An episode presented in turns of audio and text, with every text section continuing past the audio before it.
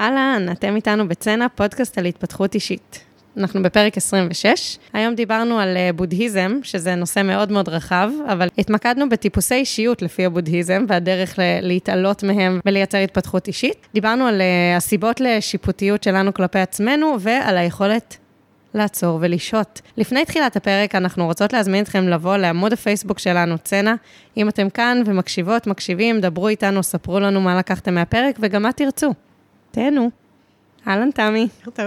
היום הבאתי את הספר הקלאסיקה, יש לומר, הלב הנבון של ג'ק קורנפילד. קלאסיקה באיזה מובן? קלאסיקה במובן שכל פעם שמבקשים המלצה לספר טוב שקשור אה, לבודהיזם, להתפתחות אישית, להתקדמות בחיים, לפסיכולוגיה, אז אה, אנשים ממליצים על הספר הזה. וואלה.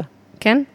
אה, וזה באמת ספר מעולה, כבר אה, נתעמק. הוא כתב, אה, ג'ק קורנפילד הוא, הוא מורה רוחני בכיר, באמת כתב כמה ספרים שהם מאוד מוכרים, תורגמו להרבה שפות, הוא גם פסיכולוג וגם הוכשר כנזיר. ובעצם הוא מביא בספר, שהתת כותרת שלו הוא מדריך לעקרונות האוניברסליים של הפסיכולוגיה הבודהיסטית. הוא מביא לתוכו הרבה מאוד ידע מערבי, הוא אמריקאי במקור, עם המון המון ידע מהמזרח על uh, בודהיזם. Uh, שהוא למד או שהה שם? שהה, היה במנזר הרבה מאוד שנים. הוא בעצם מביא את התורה של המורה הרוחני שלו, וב, ומביא בתוך הספר המון המון סיפורים ודוגמאות, מביא את העקרונות של הפסיכולוגיה הבודהיסטית, אבל באופן מונגש למערב. זאת אומרת, כל ה-case studies והדוגמאות שהוא מביא, והוא מביא המון, הם של בעיות של אנשים מהמערב, נקרא לזה. כשאת אומרת פסיכולוגיה של הבודהיזם, סליחה על הבורות, אבל זה פשוט מה עומד בבסיס התפיסה ובהתייחס לאנשים, או שממש יש היום פסיכולוגיה שלמה מבוססת... אה... זה, זה לא היום, זה הפסיכולוגיה הבודהיסטית, זאת אומרת, אפשר לומר שהתורה הבודהיסטית היא בעצם תורה פסיכולוגית. כן. אה, אז במובן הזה הוא מביא את האמיתות okay. אוקיי. הבודהיסטיות, את, ה, את הבסיסים של הבודהיזם, אה, מסביר אותם ומביא הרבה מאוד דוגמאות. אין שום סיכוי שבפרק שלנו היום, או ב-200 פרקים, אנחנו נוכל אה, לכסות את, את כל הספר, אז את תרשי לי כמובן להביא את מה שתפס אותי, נכון? כהרגלנו. כן. אני כן אגיד שזה באמת ספר מאוד מאוד מקיף, אני, אני אפילו עוד לא סיימתי אותו, זה קצת... אה, לא מה שאנחנו נוהגות לעשות פה בפודקאסט, אבל יש בו כל כך, כל כך הרבה על מה לדבר, שאנחנו מקליטות עליו את הפרק עוד לפני שסיימתי. ואני רוצה מצד אחד להגיד שאני מאוד ממליצה לקרוא את הספר, כי באמת מאוד מאוד מאוד מעניין ופוקח עיניים. מצד שני, קשה לי להגיד בדיוק אה, נגיד כוחו של הרגע הזה, שהוא גם ספר רחב יחסית על בודהיזם שמונגש לאנשים מהמערב, הוא יותר קל לקריאה. כאילו, זה ספר אה, מאוד אה, מעמיק וארוך אה, ועם הרבה פירוט, שזה מצד אחד מדהים, אבל זה עובדה, הנה, לוקח לי חודשים רבים כבר לקרוא אותו, וגם ההפנמה של זה היא בהתאם. זאת אומרת, זה יותר מאתגר. כן, עבורי. ועדיין, כש, כמה פעמים ביקשתי המלצות על קריאה, והספר הזה הומלט. אז, אז כנראה שלפחות למי שהמליצו, יש חוויה שהוא כן נגיש. כן. ומועיל. אז אני, אני בוחרת את הדבר שהכי, הכי, הכי תפס אותי. אני אוהבת את זה שלפעמים אני מביאה לפה ספרים אחרי, דווקא במרחק זמן, אז הדברים הם כבר כל כך מוטמעים בי, אני כבר אימצתי. אז הבודהיזם מחלק לשלושה טיפוסי אישיות, ומדבר על העזרה הגדולה שיש בלהבין, בשביל ההתפתחות האישית, להבין איזה טיפוס אני, ולאור זה, מה התהליך ההתפתחותי שאני יכולה לעבור. לא מתוך מלחמה במי שאני, אלא מתוך הכרה במי שאני, והתפתחות משם. אז הוא בעצם מעניין. מדבר... Hmm? מעניין. מאוד, מאוד מאוד. סתם עולה בי מחשבה אם גם חשוב שאני אתפתח בעזרת אנשים, שאני מזהה אצלהם טיפוסים שיכולים, אבל אוקיי. מעניין, הוא זה פחות מפורט פה. אה, זה יותר העניין האישי, אני בטוחה שמה שאת אומרת קיים, זה פשוט לא מה שהוא מביא פה. אז יש בעצם אה, שלושה טיפוסים. הטיפוס הראשון, שהוא אני, זה המזג הנאחז, שמבוסס על תשוקות ותאוות, אני טיפה אקריא לך. מתבטא בצור, כצורך בחיפוש, ברצון ליותר ובהתמכרות. בעל מזג כזה מחפש נוחות וחומק מחוסר הרמוניה בכל מצב. זה בלשון זכר, אבל אני יכולה ממש להקריא את זה עליי. היא מחפשת הגשמה באמצעות הנאה וממהרת למצוא את מה שהיא מחפשת בעולם החושים. ממצב שבו משהו מוצא חן בעיניה, היא עלולה לעבור במהירות לכמיהה, התהוות, תשוקה וחושניות. מתוך שורש ההיאחזות עולים מצבים נלווים כמו גאוותנות, עיקשות, יהירות, אגוצנטריות, אגוצנטריות, קנאה, תאוות בצע, רמאות והתמכרות. המזג הנאחז קשור למצב של איזון שוויוני בין יסודות, אוקיי? זה פחות אני יודעת להסביר. אפשר להשתמש במילה אחרת גם תשוקתי. כן, נשמע ככה. כן. אה, זה לגמרי אני. אנחנו מדברות על הקניות, על האהבה לאסתטיקה, הוא כבר, אה, הוא כבר מרחיב על זה. ויש משהו, תיאור אחד שהוא הביא פה שממש אה, תפס אותי. כאשר אה, בעלת מזג נאחז נכנסת לחדר, היא מיד מבחינה במה שמוצא חן, שמוצא חן בעיניה ומשתהה עליו. אוקיי? זה ככה הדימוי שזה על הכניסה לחדר. יש אנשים עם מזג סולד. תוך כדי קריאה זיהית שזה את? כן. כן. לא, תראי, זה הראשון שהוא מביא פה, אז הייתי צריכה לקרוא את השניים יכולים לוודא, אבל אמרתי, זה תיאור מאוד מדויק. המזג הסולד מבוסס על שיפוט ודחייה של חוויות והתנסויות. בעל מזג כזה אינו מושפע בקלות וקל לו לראות פגמים. מבחינתו, יש בעיות בולטות לעין בכל מקום ובכל דבר. זה טיפוס ביקורתי שמתאכזב בקלות, נוטה לריב ומזלזל בדברים רבים. איכות הסלידה שלו עלולה לשמש קרקע פוריה להיווצרות כעס, נקמנות, גאוותנות, אכזוריות, תוקפנות ומאבקי שליטה. למזג זה מתקווה, מתלווה איכות קמצנית ומאובנת. ואגב הכניסה לחדר, אז כשהם נכנסים לחדר, הם רואים קודם כל את כל מה שלא מתאים. הם מתמקדים בקשיים, בבעיות, נתפסים על כל חפץ שלא מוצא חן בעיניהם, מזהים פגמים שוליים ומתעכבים עליהם, ומתעלמים מאיכויות ממשיות. מכירה אנשים כאלה עולים לך בראש? אני אבחר לא לענות. אוקיי. ומזג אשלייתי. המזג האשלייתי מבוסס על חוסר ביטחון ועל בלבול. בעלי מזג כזה לרוב אינם יודעים מה לעשות או כיצד להתייחס לעולם. הם מבקשים להקל על עצמם על ידי התעלמות ממה שקורה באמצעות קהות חושים או הימנעות מפעולה. מתוך המזג האשלייתי נוצרים תימהון וחוסר אונים, דאגות, ספקנות, הזנחה, חשיבה מפוזרת, חרדות ועצבנות. הטיפוס האשלייתי נראה כמי שמושפע בקלות על ידי חומרים משקרים. הוא מזהה עם... אה, אה אוקיי, זה פה על היסודות, שסליחה, אני פחות יודעת להסביר על זה. ומה קורה כשאנשים אשלייתיים נכנסים לחדר? הם חווים בלבול ולא יודעים מה עליהם לעשות או איך לפעול. הם לא בקשר עם גופם ולא מכירים את עצמם. בשיחה הם חוזרים על דברי אחרים. אם כולם משבחים, הם גם משבחים. אם כולם מתחילים ביקורת, הם מצטרפים אליה. ואפשר לומר שהם אנשים לא עקביים ומעט אבודים. יש לך בראש? לי יש. לא, האמת היא שנורא קשה לי פשוט עם התיאורים של השלוש דמויות האלה. Mm-hmm. אבל אני מרגישה שאני רוצה לשמוע ממך יותר, כי אולי אני... כאילו יש משהו שלילי נורא בהצגה של הדמויות. חוץ מהראשונה, שהיה לי נורא ברור מה היתרון והחיסרון של זה, השתיים האחרות מוצגות מאוד שלילי בעיניי. אוקיי, okay, אז קודם כל, תראי, זה מעניין מה שאת אומרת, כי בסוף חלק מהעניין הוא קבלה, נכון? כן. אז זה לא בא להגיד טוב או רע, זה פשוט מה שזה. אה, למה כן, זה רע? פשוט... לא, כי אני אומרת, אותו טיפוס, כשאת שואלת אותי אם עולים לי אנשים בראש, אז אני אומרת, למשל, הביקורתי, עולים לי בראש, כולל אני עצמי, בסדר? Mm-hmm. אני לא חושבת שהביקורתיות אה, היא בהכרח מביאה לריבים ויוהרה וזה, אני מכירה אנשים, זאת אומרת, אני מכירה אנשים מאוד ביקורתיים שהם במקביל גם רואים מיד את היופי, או הם דווקא לוקחים את זה. בסדר, אבל אני אגיד רגע, אני אעזוב את הדמות הזו דווקא בגלל שאני יודעת שיש לה מרכיבים שהם מאוד שלי, אז אני אומרת, אוקיי, אולי אני לא יכולה להסתכל לעצמי בראי, אבל, או הדמות השלישית, אני, אני מבינה את המבולבלים או זה, כאילו זה מתואר מאוד חד-מימדי קיצוני קצת, ואני אומרת, לא, דווקא לפעמים בהם יש את המשהו שפותח את האפשרויות, יש את המשהו שמאפשר את הגמישות, יש את המשהו שהוא יצירתי בגלל שהוא לא, והוא לא מביא גם וגם. לא, קודם כל הוא כן, אוקיי. איך עובד העניין הזה של הטיפוסים? זה לא, זה קודם כל בא להכיר את עצמנו, אוקיי? אנחנו אנשים מורכבים, יש בנו כל מיני דברים, לא רק טוב או רע, לא יודעת, חוסר ביטחון זה טוב או רע. זה לא טוב או רע. זה אולי לפעמים מאתגר להסתדר ככה בעולם, במובנים מסוימים, אבל בכולנו יש חוסר ביטחון, זה לא טוב או רע. נכון.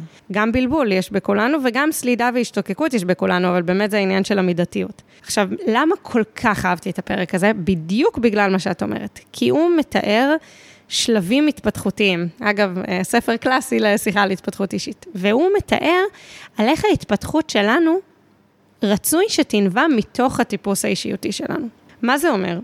אם למשל, לי יש השתוקקות לחפצים, בגדים, כמשל, נגיד, אז במקום לנסות להתנגד, ונגיד, לכעוס על עצמי שאני רוצה את הדברים האלה, הוא מציע פה משהו, הוא מציע משהו שנקרא התמרה. זה לא שינוי מקצה לקצה, זה מתוך זה לעבוד. עכשיו, אני מודה שאני הכי זוכרת את של הטיפוס הנאחז, שזו אני. תקשיבי, זה ממש כמה חודשים שההתנהגות שלי הייתה אחרת לגמרי. עכשיו את יודעת, זה ספירלי, עכשיו אני עוד פעם קצת בקניות, אבל ככה. הוא מדבר על אהבה לאסתטיקה ולחפצים ותשומת לב לפרטים. כן. זה, יש המון דברים על הטיפוס הנאחז, אבל זה ככה באופן כללי. וזה קיים, זה קיים באישיות. זאת אומרת, זה יכול ללכת ולהתמתן, ויש שאיפה לבודהיזם שנהיה כמה שפחות uh, מופעלים ובתשומת לב ובקשב לראות מה שקורה, אבל, uh, אבל זה הבסיס. זאת אומרת, משם אני מתחילה. ולכן, אפשר בתור התחלה להטמיר את, ה, את ה, אותן תחויות, את אותן איכויות ותכונות בדיוק לדברים אחרים. למשל, אני אתן דוגמה רגע לדברים שאני עשיתי, ליצירה של אומנות, נגיד. אהבה לאסתטיקה, העיסוק כן. ביצירה, בצורך במשהו חדש, בפרטים, בנראות, בחומר, כאילו, משהו כן. פיזי. או למשל, סידור הבית. ממש ראיתי איך אני יכולה, בא לי משהו חדש, בא לי זה, אני מסדרת מחדש את הפינה המסוימת הזאת בבית, וזה יכול ממש לענות לי לדבר הזה. ובמשך כמה חודשים לא הפסקתי לסדר את הבית. עכשיו, שוב, זה ספירלי, זה לא שאני uh, כבר לא טיפוס נאחז, בהחלט לא. אבל מאוד מאוד אהבתי את זה, שה... זה כאילו לקחת את הדברים, שהם לא חוזקות או חולשות, הם פשוט שם. הם שם כי ככה נולדנו, כי ככה התחנכנו, כי לא יודעת מה, ולעבוד איתם על דברים שהם גם להיות פחות ממקום מופעל, זאת אומרת, לזהות את הדבר הזה, אוקיי, עכשיו יש לי, איזוש... יש לי השתוקקות, יש לי ממש השתוקקות עכשיו, האם אני יכולה לתת לה מענה במשהו שהוא לא עוד חפצים, כי העוד חפצים האלה, יש להם הרבה מאוד חסרונות, דיברנו על זה פה הרבה, גם מבחינה אקולוגית, אבל גם מבחינת השקט אפילו, את יודעת, ככל שיש לי יותר חפצים, אני יותר צריכה להתעסק בלסדר איתם. לא ממש עשינו פרק רשמית על מינימליזם, אבל נגענו בכל מיני דברים שקשורים לזה. אה, יש הרבה היגיון במינימליזם. נכון. זה לא רק תנועת נגד לתרבות שלנו, זה באמת יותר הרבה אי שקט וכאוס וזה. אז בשבילי, וואו, זה היה הדבר הכי חזק שלקחתי מתוך הספר. הוא מביא שם עוד דוגמאות, דרך אגב. לא, זה אני מאוד אוהבת. את, כאילו, את מדברת ואני חושבת לעצמי, לי היה רעיון, אני חושבת שדיברנו עליו אפילו. אני אוהבת הרי גינות ופרחים וצמחים. עכשיו, יש גבול כמה אני יכולה לקנות לגינה הקטנה שלי ולעשות. ואז אמרתי, אוקיי, אולי אני אציע לאחרים, אה, נניח, לאנשים שמאוד אוהבים גינה והחזיקו והזדקנו וקצת מתקשים, שאני אבוא קצת לתחזק להם את הדברים הקטנים ו... וזה, וזה זה, זה כאילו לקחת את התשוקה, במקום להגיד, אני אצבור אצלי עוד ועוד ועוד, אני פשוט אלך לעשות את זה במקומות אחרים. אז את הרעיון הזה אני דווקא כן מאוד אוהבת. אה, אוקיי, מה, פשוט היה לי קשה עם זה שהוא בחר להציג את זה להשלכות שליליות, אבל... לא, אני חושבת, קודם כל, הוא מדבר על ההשלכות כפוטנציאל. הוא לא אומר שבהכרח את גם יהירה אגוצנטרית וזה, וכל הרשימה הקשה הזאת שהוא מביא שם. זה הפוטנציאל, ודווקא אני, אני כן אני חושבת ש... אוקיי, לי יש קושי עם uh, להודות בחולשות. אני לא, יודעת, אני לא יודעת אפילו בדיוק איך להסביר את זה. אני כאילו כן בן אדם שמשתף בכישלונות או דברים נכון, כאלה. מאוד. אבל אני כאילו לא יכולה, uh, אני לא יודעת איך, אני אחשוב רגע, תני לי רגע לחשוב איך בדיוק אני מנסחת את הדבר הזה. יש לי איזושהי שאיפה או מחשבה שאני יכולה להיות... Uh, זה קשור אגב לשיפוטיות, אבל מאוד טובה. מאוד טובה, ושאני צריכה להיות מאוד טובה, ולהתעלות על טובה, כל... טובת לב כאילו? כן. טובה לאחרים? כן. אמ, ושאני יכולה להתעלות על כל הנתוני פתיחה. את מבינה? כאילו שום דבר לא מנהל אותי. אני מתנהלת רק לאור מה שראוי וטוב וקשב לעצמי ולסביבה וכן הלאה. עכשיו, במובנים מסוימים, במובנים מסוימים זה כן השאיפה של הבודהיזם, אבל המקום הראשוני, ודיברנו על זה כבר בעבר, שהוא שיפוטי, הוא לא מקדם.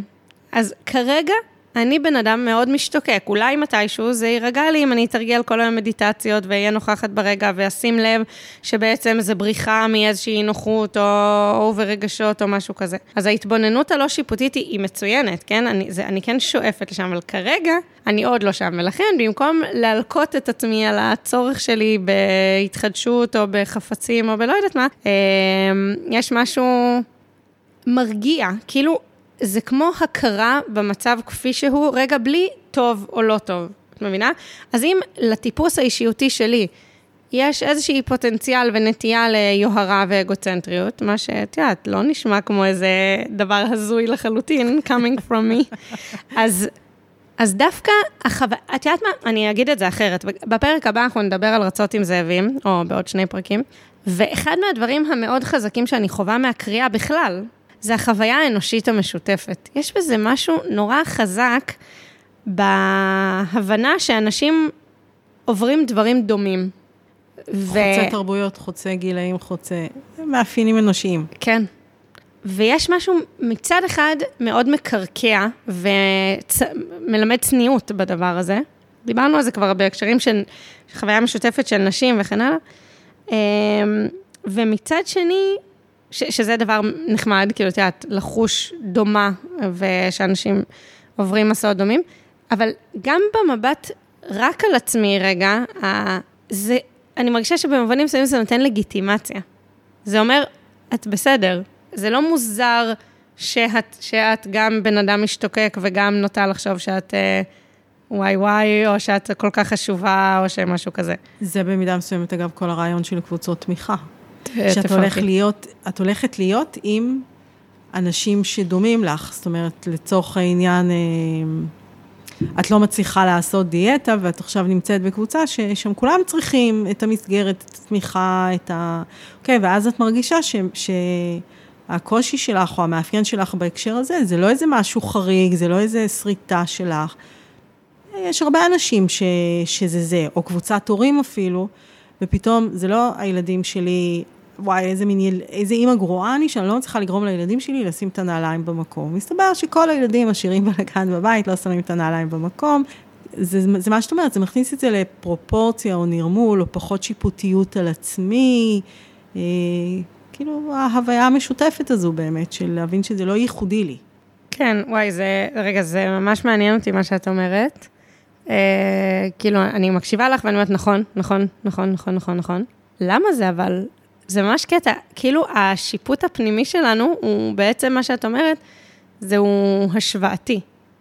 נכון. כאילו אנחנו, אם אצל כולם זה ככה, אז אותו דבר בדיוק שלפני כן התבאסתי על עצמי עליו, אני יכולה פחות לכעוס על עצמי עליו. נכון. שזה קטע, לא? כן, אני מבינה מה את אומרת. כאילו יש... אה... מין סתירה במובן של מה זה עוזר לך שכולם לא מצליחים בזה, את עדיין לא מצליחה שהבית יהיה מסודר ואת רוצה שהוא יהיה מסודר לצורך העניין, אוקיי? או את עדיין לא מצליחה, או אלכוהוליזם. מה זה עוזר לך לגלות שיש פה קבוצה שלמה של אלכוהוליסטים? את לא רוצה להיות אלכוהוליסטית. אני חושבת שכמו שאת אומרת כל הזמן, וזה חוזר בספרים, זה מוריד את השיפוטיות שלנו כלפי עצמנו. ואז זה הדבר עצמו, ועכשיו אנחנו יכולות לבחור מה אנחנו רוצות לעשות עם זה, כמה אנחנו מוכנות לשלם מחיר בשביל לשנות את זה. כאילו, זה ממקד אותנו בדבר במקום בהלקאה העצמית ובמחשבות על עצמנו וכמה אני נוראית. לא. זה המאפיין של שכבת הגיל הזו, של אה, יחסים בין קבוצות, אה, וזה פשוט מוריד את השיפוטיות ומאפשר לנו להתמקד בדבר, במטרה, ולזהות יותר ברור, אני חושבת, מה הבחירות שאנחנו רוצות לעשות אל מול זה. שזה רק מראה כמה שיפוטיות שלנו כלפי עצמנו היא קשורה, היא סביבתית. בעצם לא, היא, היא קשורה בהשוואתיות ובצורך שלנו אולי להידמות או לעמוד באיזשהם סטנדרטים אחידים שאנחנו חושבים בתוך, אני חושבת שבתוך הראש שלי, שיש את הסטנדרטים האלה ושכולם עומדים בהם חוץ ממני. אה, כן, שוב, אני לוקחת את זה למקום פחות שיפוטי, בואי נקרא לזה. ואני אומרת, אנחנו לומדים המון דברים בחיים שלנו מהתבוננות על אחרים. גם איך לעלות במדרגות ואיך לדבר, ואיך אוכלים ליד השולחן. זאת אומרת, גם בדברים הכי קטנים של היום-יום, אנחנו לומדות את זה מהתבוננות באחרים, אנחנו לומדות הרבה מהנורמות החברתיות והקודים של אה, נימוס והתחשבות, דרך הבנת איך דברים פועלים אצל אחרים. אני חושבת, ואולי כאילו זה מה שחסר לך, אה, שזה בסדר, וזה בסדר שנלמד מהשוואתיות, ואז תמיד תבוא השאלה הבאה, אוקיי, ועכשיו מה אני אישית חושבת על זה? בסדר, רוב האנשים לא אומרים תודה במצב הזה, או רוב האנשים נכנסים פה למאבק, או רוב האנשים, רוב הנשים מגלחות את השיער. אני אישית, הבנתי, הבנתי שזה הרוב. עכשיו, מה אני אישית רוצה לעשות עם זה? ויהיו דברים שאני אקבל עליי, ויהיו דברים שאני אגיד, זה לא מתאים לי, גם אם הרוב עושים ככה. כן, את מביאה פה באמת את הצד היפה של למידה מתוך צפייה בדברים אחרים, אבל אנחנו מדברות על זה שהשלב הקודם לזה, הוא הרבה פעמים, לא תמיד, הוא של הלקאה עצמית או שיפוטית עצמית, כי כשילד רואה ילד אחר עולה במדרגות, אז הוא אולי אומר, וואו, איך בא לי גם, אבל הוא לא, אני מניחה, אני לא יודעת, תגידי, את לא מתחיל לחשוב, אוי, למה הוא מצליח ואני עוד לא? זה ממש לא בסדר שבגיל שנתיים אני עוד לא מצליח לעלות מדרגות, והוא כבר בגיל אה, שנה ושמונה מצליח. אה, נכון. כאילו נכון, ילד אה, לא עושה את זה, אבל אני חושבת שאגב, כאנשים מבוגרים, או כבני נוער כבר, אנחנו כן הרבה עושים את זה. כן. למה היא תלמידה יותר טובה, למה... נכון. אה, למה הוא מצליח לסדר את השיער שלו ככה, למה היא... זה, כן, אני חושבת שזה מובנה באנושיות השוואה. אני אומרת שוב, גם הלמידה שלנו נעשית ככה, נכון שגם ההבניה שלנו, כולל כפייה חברתית, אם תרצי לקרוא לזה, כן. נעשית ככה. למרות שהתחלנו דווקא ממקום שההלקאה האישית נובעת לא מההשוואה, ההשוואה משחררת אותנו. כן, נכון. זאת אומרת, יש משהו בחוויה הקולקטיבית שהוא לפעמים כופה עלינו ומנתק אותנו מעצמנו, ולפעמים להפך. לא, אני רוצה לדייק. לא. ההשוואתיות, כשהיא נעשתה בתוך הראש שלנו, בלי באמת לדעת מה קורה במציאות, היא הביאה להלקאה עצמית. בפועל, ברוב המקרים, גילינו שאצל הרבה אנשים יש משהו דומה, וגם אצלם בתוך הראש כנראה יש הלקאה עצמית. לא, זה מה שאני אומרת. הרבה פעמים, כאילו ההשוואה או ההלקאה העצמית הולכת אל מול הנורמות. למה אני לא כמו, אוקיי? ודווקא פה זה, כמו שאמרת עכשיו, זה הפוך. זה דווקא לפני שאני פוגשת, למרות שאני משערת שזה מובנה. אני רואה בתים, כשאני הולכת לחברות, אני רואה את הבתים שלהם מסודרים. בסדר, גם כשהן באות אליי, סידרתי לפני זה את הבית, אוקיי? כן. אבל, אז אצלהם אני רואה את הבתים המסודרים, כשזה מגיע אליי הביתה, רוב היום הוא מבולגן, ואז יש לי הלקאה עצמית. ואז אני אלך לקבוצת תמיכה לנשים עם בתים מבולגנים, ואני אגלה שגם כל אלה שכשאני מגיעה להתארח מסודר אצלהם, סובלות מאותה בעיה, וזה פתאום יוריד ממני איזשהו שיפוט עצמי. בוא נגיד ככה, אני מרגישה כאילו מה שאנחנו אומרות פה הוא מובן מאליו, במובנים מסוימים, אבל אני עוד צריכה, אני, אני עוד צריכה לחשוב על זה. זה, זה מעניין, זה מעניין, אני לא חושבת שאי פעם הבטתי על זה ככה בצורה כל כך... אה, מפוקחת להבין כמה מההלקאה העצמית היא קשורה בהשוואות שאנחנו עושות בתוך הראש שלנו, וכמה בפועל, ברוב המקרים, אנחנו מגלות בריאליטי צ'ק שאנחנו עושות באיזשהו שלב, שזו חוויה מאוד משותפת. אמ, לפני שאנחנו עוברות אה, הלאה מהטיפוסי אישיות, אני רוצה רגע להביא, כי אני ממש זוכרת גם מה הוא אומר על הטיפוס הסולד, שזה בדיוק מה שאמרת, על היכולת אה, לראות איך אפשר לשפר לייעל תהליכים. אנשים שיש להם חשיבה ביקורתית מאוד מאוד מפותחת ומחפשים את המה לא בסדר מכל מקום, הם הרבה פעמים אנשים שבמקומות עבודה, נגיד, הם פותרי הבעיות הכי טובים. כי הם זיהו את הבעיה מההתחלה, וגם הראש שלהם עובד ככה, משהו לא בסדר, משהו לא בסדר, צריך לתקן את זה. זה ממש, יש לי דוגמאות לאנשים בראש ש... ש... שממש זאת חוויית החיים שלהם, ו... וזה באמת הרבה פעמים קשור לתוקפנות ולכעס, ו... וכן הלאה, והיכולת להתמיר את זה, זה נראה לי באמת גם דבר מדהים. להפוך את אותם דברים בדיוק לכלי עזר בחיים שלנו, במקום לדברים שמקשים עלינו. היום הרבה מדברים על זה, שהרבה מהסטארט-אפים, או בכלל אנשים שמצליחים נניח בפרויקט חיים שלהם או בקריירה שלהם, התחיל מחסר.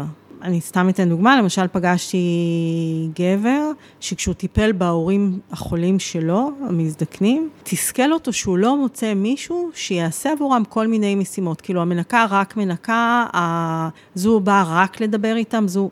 ולא היה מישהו שסתם ייתן מענה לכל דבר שהם צריכים, לא תחת הגדרת תפקיד נתונה. והוא הקים חברה שעושה את זה. עכשיו, אם תחשבי, יש הרבה דוגמאות סביבנו של אנשים שראו איזשהו חסר או בעיה דרך חוויות אישיות שלהם, ואז הקימו משהו שבא לתת את המענה הזה. נכון. אז זה דוגמה לתיעול של הדבר. אה, לגמרי. לגמרי. אה, תיעול זה המילה. תיעול זה לקחת את הדבר ולהעביר אותו למקום אחר, כן. והתמרה זה לקחת את הדבר ולהגביה אותו, להפוך את אותו דבר בדיוק לטוב יותר. אה, משרת באופן אחר שהוא מועיל יותר. כן. דווקא אני אוהבת את המילה התמרה. לא, היא מאוד יפה, לקח לי זמן להבין אה, לאיזה הקשר זה, אבל אני אומרת, כן, גם טיול אה, הרבה פעמים. נכון, לפעמים אנחנו נגיד פשוט אל תפוצץ את החבר שלך במכות, אלא לך לשק אגרוף, אבל אה, הרבה פעמים אנחנו אומרים, אוקיי, איך ניקח את זה למשהו חיובי? כן, נכון. אה, דבר נוסף שתפס אותי, באמת מיני רבים, זה השהיה. היכולת להשהות.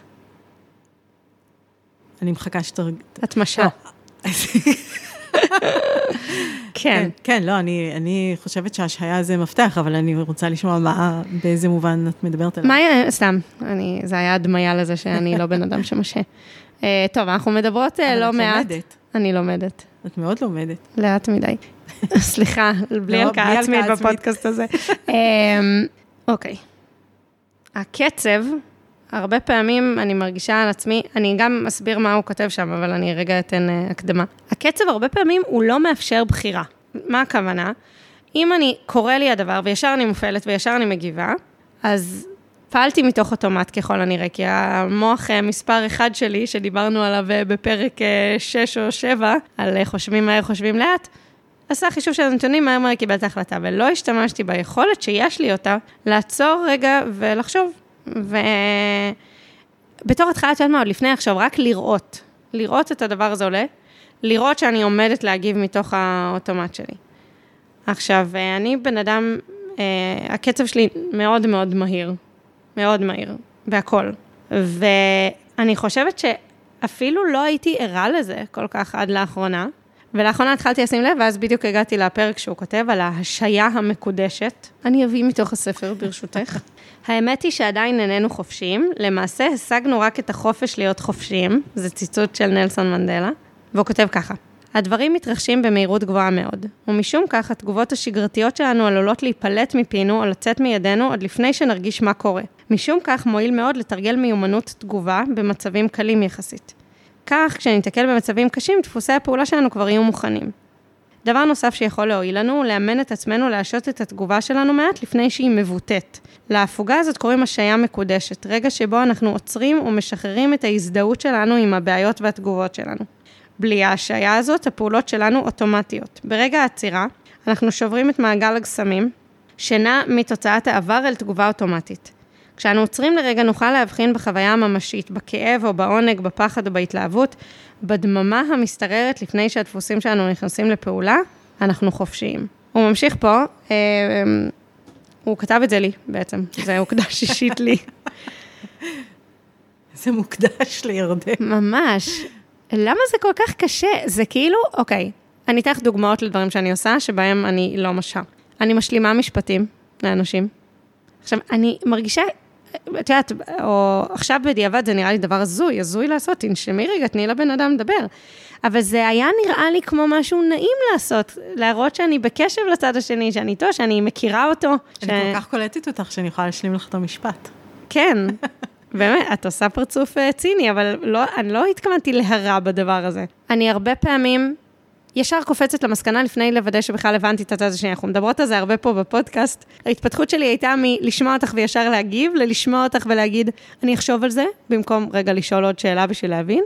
ומשהו שאני לומדת אה, ממיכל, שאני עובדת איתה, באמת, הרבה מהיכולות ההשעיה שלי נובעות מהעבודה איתה, זה דבר מדהים שקיבלתי ממנה, באמת. זה קודם כל, היא מוודא שהיא הבינה, שזה דבר שאני כל כך מעריכה. היא אומרת, אוקיי, מה שאני מבינה ממך זה, כמו עושים את זה בתרגילים של הקשבה פעילה, שחוזרים כן. על הדבר, מוודאים שזה באמת מה שהצד השני התכוון.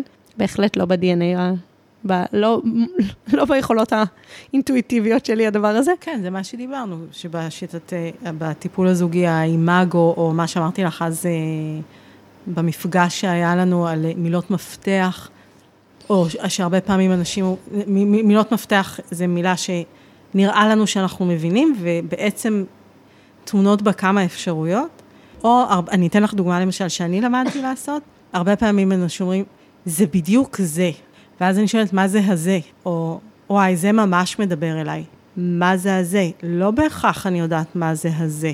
אז כן, נא לוודא. כן. אז זה ככה הכי, זה הכי אה, ממשי. כמובן שיש לזה גם השלכות שהן כלפי עצמי, כן? זה לא רק בשיחה. אבל uh, עוד דוגמה שעולה לי, נגיד, מהעבודה עם מיכל, זה הרבה פעמים אנשים היו, נגיד, דיברנו על זה גם, תמי, את ואני, אה, אנשים, נגיד, היו מבקשים תשובה, ואני ישר הייתי נכנסת, רגע, צריך ישר לענות להם, ורגע, אבל אנחנו עוד לא יודעות מה אנחנו רוצות. סלאש השעה שמונה בערב, סלאש מתחיל סוף שבוע, סלאש הדברים עוד יכולים להשתנות, סלאש זה לא באמת דחוף. בזמן האחרון יש לי איזה משהו שאני אומרת לעצמי שהוא שיפוטי, אז אני צריכה למצוא מנטרה אחרת, אבל אני אומרת לעצמי, אני לא באמצע ניתוח מוח ואני לא ראש הממשלה. לא באמצע ניתוח מוח ואני לא ראש הממשלה. אין שום החלטה שאני מקבלת ביום-יום שלי, בעבודה שלי, שהיא הרת גורל וחייבת להתקבל עכשיו. אני אגיד יותר מזה, ברוב המקרים, כשיש החלטות הרות גורל, רצוי שאני לא אחליט אותן עכשיו. נכון, נכון. וכמה זה קשה לי לעשות את זה. וואלה. או, את יודעת מה אני אדייק? זה לא אינטואיטיבי לי. לפעמים בשיחה זה כן מאמץ ממש, מאמץ מבחינתי.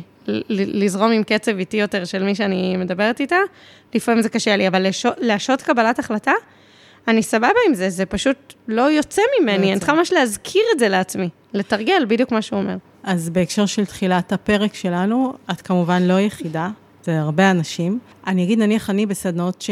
שאני מלמדת תקשורת אפקטיבית, אז הרבה פעמים אני אומרת, אם אתם אה, לא בטוחים, או שאלו אתכם משהו שמאתגר אתכם, או עדיף לעשות פסק זמן, מאשר לענות, כי מילים שנאמרו כבר יש להם השפעה, עכשיו אנחנו נצטרך להתעסק גם או בלהודות בטעות, או בתיקון ההשפעה, או ב... והמקום הזה שמסוגל להגיד, את יודעת מה, לא חשבתי על זה, אני צריכה זמן לחשוב על זה, או אני רוצה להתייעץ, או אני רוצה לברר, או, או מה שזה לא יהיה, הוא הרבה יותר נכון, הוא גם מאוד מראה לצד השני, דווקא שאת לגמרי בתוך זה, זה לא איזו עצירה כזו של לא בא לי לדבר, זה להפך, אני רוצה לדייק. אז זה, זה, אני חושבת שזה באמת לדעת לקחת לך את ההשעיה הזו, ועוד משהו, זה, זה נכון שאנחנו הרבה פעמים פועלים, בעיקר במקומות שכאילו כבר היינו בהם, כבר הייתי בשיחה הזו עם הילדים שלי, או כבר הייתי בשיחה הזו עם העובדים שלי, עם...